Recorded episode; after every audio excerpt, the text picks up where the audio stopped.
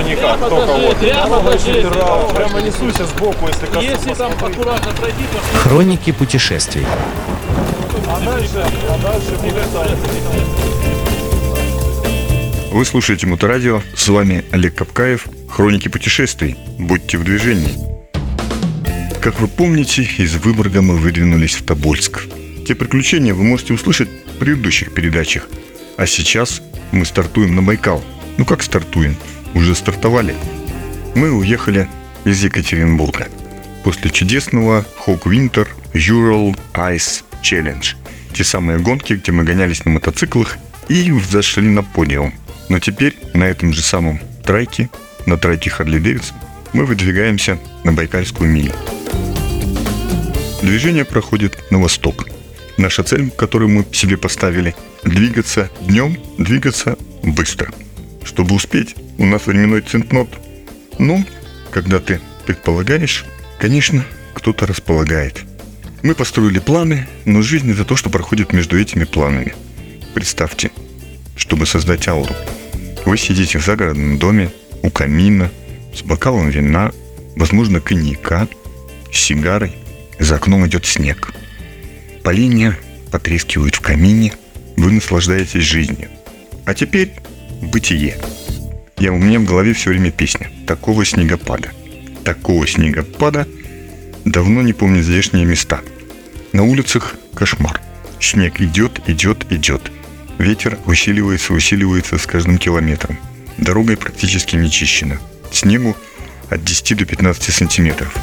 Его скатывают в грядки, его скатывают очень проезжающие мимо машины. Рулить тяжело.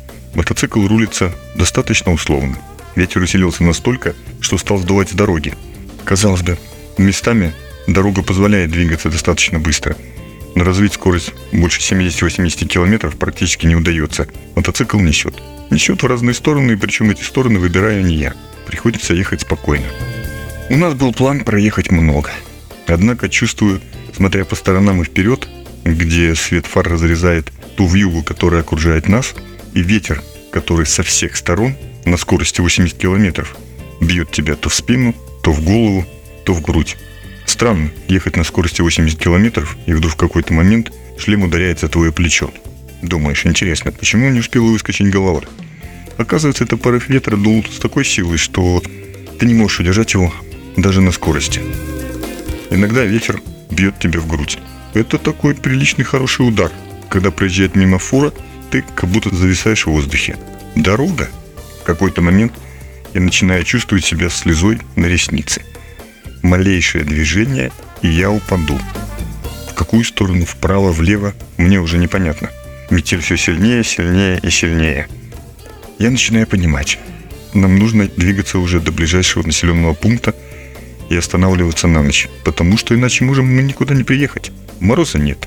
Та самая нелюбимая погода. Минус 5, сильный ветер и снег.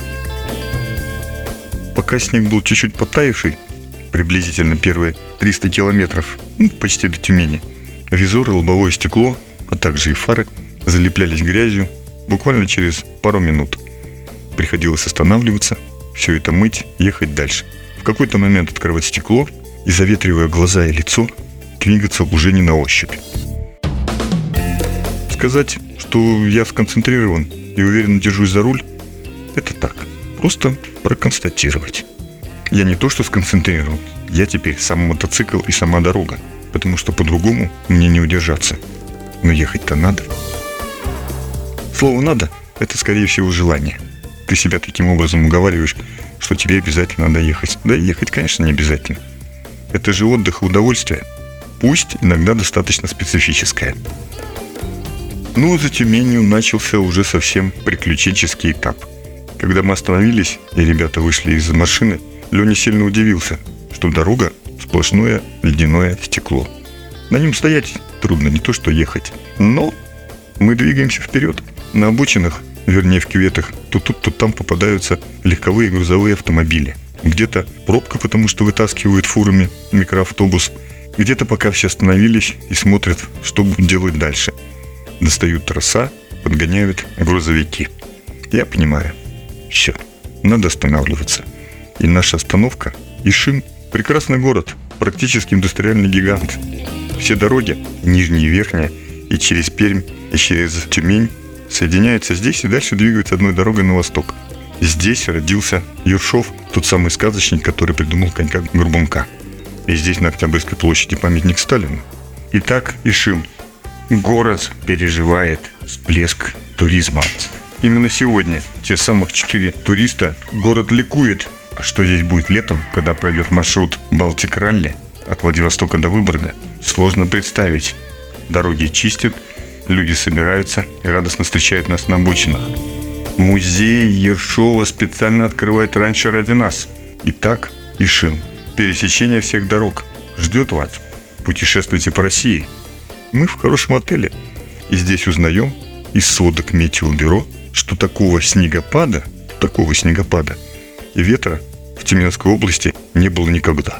В один день. Интересно. Любим выбрать время отдыха и время развлечений. Но прекрасно то, что мы с честью выходим из них. Да будет так дальше. Дорога в этот раз позволила нам доехать туда, куда мы планировали, условно планировали, и позволила обойтись без травм. Спасибо, дорога, спасибо всем, кто нас поддерживает.